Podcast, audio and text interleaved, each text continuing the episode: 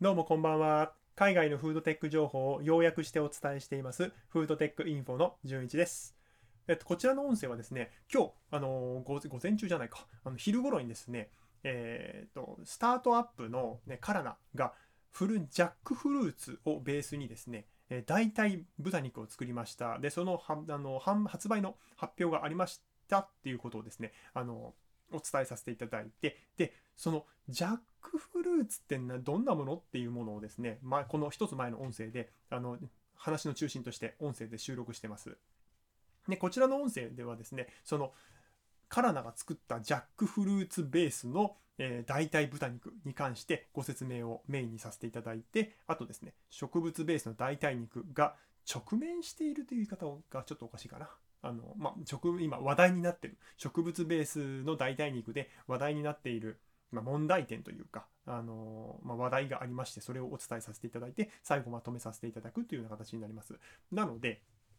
材料となったそのジャックフルーツに関してもしあのどんな植物あのフルーツかなっていうふうにもし知りたい方はですね一つ前の音声聞いていただけるとあのジャックフルーツってそういうもんなんだっていうのがあのお分かりいただけお分かりいただけるというかあのなんとなく感触的につかめるかなと思います。でもしですね、まあ、コロナが今はまたまたコロナが流行ってるのでインドネシアとかタイとかそれからまあシンガポールにですねもし旅行に行くことがあればこのジャックフルーツをですねぜひとも一度食べてみたらいいんじゃないかなというふうに私はお勧めしますね今回ジャックフルーツをのことを調べてですね私大変あのジャックフルーツが好きになりましたというまあ前置き前置きはこれぐらいにしてあの本題に入りますけれどもえー、とスタートアップやシンガポールのスタートアップ企業カラナがですね植物ベースじゃなくて、えージャジャックフルーツベースの代替豚肉。これ、えーあの英語でですねポークっていう風にしっかり表現されてるんですよ。普通はですねミートっていう表現を使うんですけれどもポークっていう風な表現をわざわざ使ってるのであの今回は代替豚肉っていうような言い方をしていきます。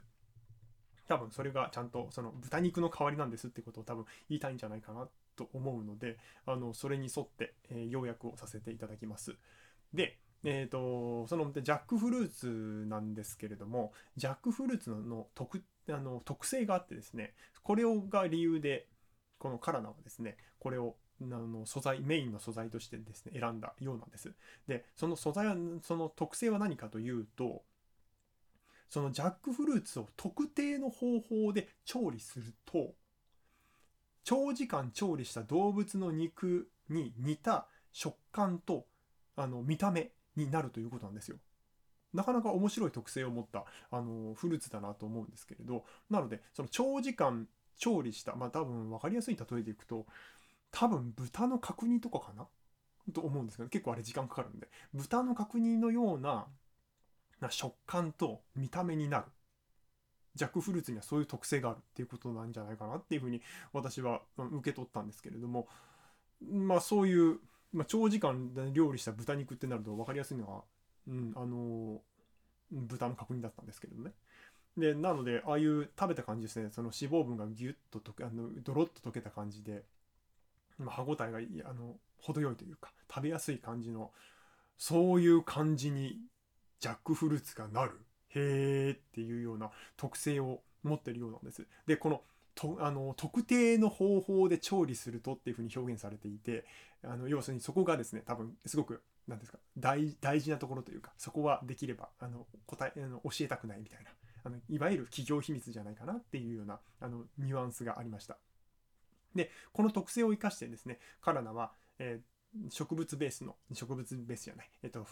ジャックフルーツベースの代替豚肉を開発して、え6つのレストランに提供する予定ということなんです。でこのわざわざわざというかですね、あのーちょっと話が前後しちゃうんですけどこのカラナを創設したブレア・クリンチトンクリンチトンさんがですねその香港育ちなんですよ。香港育ちでありながらシンガポールでわざわざ立ち上げをしたんですね。その立ち上げた理由がですね、才能あるシェフが非常に集中していて、フードテックの世界的リーダーであるシンガポールでの立ち上げを選択しましたっていうふうなコメントを残しています。なので、この方ですね、あの、花からこの最初にそのジャックフルーツベースの代替豚肉を市場に出す時にですねあのシェフに料理してもらうことを大前提ですでにあの、ま、予定を組み込んでですねシンガポールのスタートアップになったということになるんですよ。なのでこの6つのあの有名レストランはですね非常にそのいわゆるハイレベルなシェフがいる。でこのジャックフルーツ代替豚肉をですね上手に多分料理して、えー、っとまあ、向こうのシンガポールのですねいわゆるグルメとか、まあ、グルメというか多分この6つのレストランがいわゆる超がつくほど高級なレベルに入るので、まあ、そこに行く人はまあおそらく、まあ、グルメというか、まあ、セレブだよねどっちかっていうとっていうような形になるかなと思うんですけれどそういう方々にですね最初にまず認知を取ってそこからあのさらに認知を広げていくっていうような戦略でおそらくあの進んでるんじゃないかなっていうふうに思います。で例えばあの一つのあの会社会社じゃないわレストランですねレストランですとまあもう当たり当たり前って言い方をすると変だなあの、まあ、テテンプレ的なミシュランの星を獲得したレストランみたいな。もうもうまあ半分テンプレートですよね。有名なところといえば。でここのレストランはですねえーと、グルメとかビーガンとか純菜食主義者が来てそこでそのジャックフルーツ代替豚肉をですねインドネシア料理として提供するということになっているようです。で、この残ったあの5つのあのレストランとかはですね、私がメディアに上げました記事の方であのリンクを残してますので、もし、もしこの音声聞かれてる方で、でもしシンガポールに住んでる方がいらっしゃったら、近くにもしこの6つのですね、レストランがあったら、言っていただくのもありじゃないかなっていうふうに思います。まあ、ということ、えっ、ー、と、で、えー、本題に戻ってですね。で、この、あの、カナがですね、わざわざその、必要最小限の加工で、その、えー、代替豚肉を作ったのには理由があるんですよ。で、もちろんこのカナダの、カナダじゃない、えっと、ジャックフルーツの特性もあるんですけれども、ここから次の話題です。あの植物ベースの代替代替肉で今ちょっとちょっとした話題というかあの問題になっているところがあるんですよ。で代替肉とかあとビーガンミートとかに結構あの知識がある方はですねああそれ知ってるっていうような風になるかと思うんですけれどもその添加物だらけなんですよねビーガンミートとか植物ベースの代替肉って。で多くの市場で扱われているそのビーガンミートとか植物ベースの代替肉がですねもう裏を見るとというかその原材料のところを見るとですねすごい量の添加物が使ってあるんですよ。でもともとその特性が全然違うのでその大豆と日本だと大豆ミートですしあとは海外だとひよこ豆とかあとはエンドウ豆とかいろいろあのー、ま豆とはいえタンパク質タンパク質とはいえやっぱりその植物なんですよだから植物をですね肉っぽくするっていうのにあの手この手でまあいろいろまあ、ごまかしてるわけですよ。さらサクッといっちゃうとね。サクッといっちゃうとごまかしてるんですけど、そのごまかす時にその添加剤をもりもりに使ってるわけです。で、これはですね、代替肉企業も、もう、はい、認めてますっていうこと、あの、使ってますっていうのを認めてます。なんですけど、その植物ベースの代替肉を食べる人ってもともとはその健康に対して高いその意識を持ってる人だったりするじゃないですか。ということはですよ、健康を意識してわざわざ普通の肉じゃなくて、えーと、ビーガンミートとか植物ベースの代替肉を食べてるにもかかわらずそこで添加物を大量に食べちゃうっていうですねその本末転倒が起きてるわけです。まあそういうこともあってですねアメリカではもう議論になっています。なのでおそらく今後ですね植物ベースの代替肉で2つに分かれると思います。1つはその添加物まみれ美味しいんだけどすごく肉っぽいんだけど添加物まみれっていうやつとあまり添加物は使わずできる場合によっては無添加だったりするんですけどそれで肉っぽく作ってる、えー、と代替肉っていうふうに分かれてくると思います。で今回のですねあのジャックフルーツ代替豚肉はですねその後者の方ですねあの添加物をできる限り使わずににあの、まあ、代替肉にしましたっていうような方に属すると思います。でこういうこっちの方でおそらく他の、えー、ビーガンミートとか植物ベースの代替肉とかとはですね違うっていう差別化を図っていく路線で走ってるんじゃないかなと思います。で今後ですねあのこの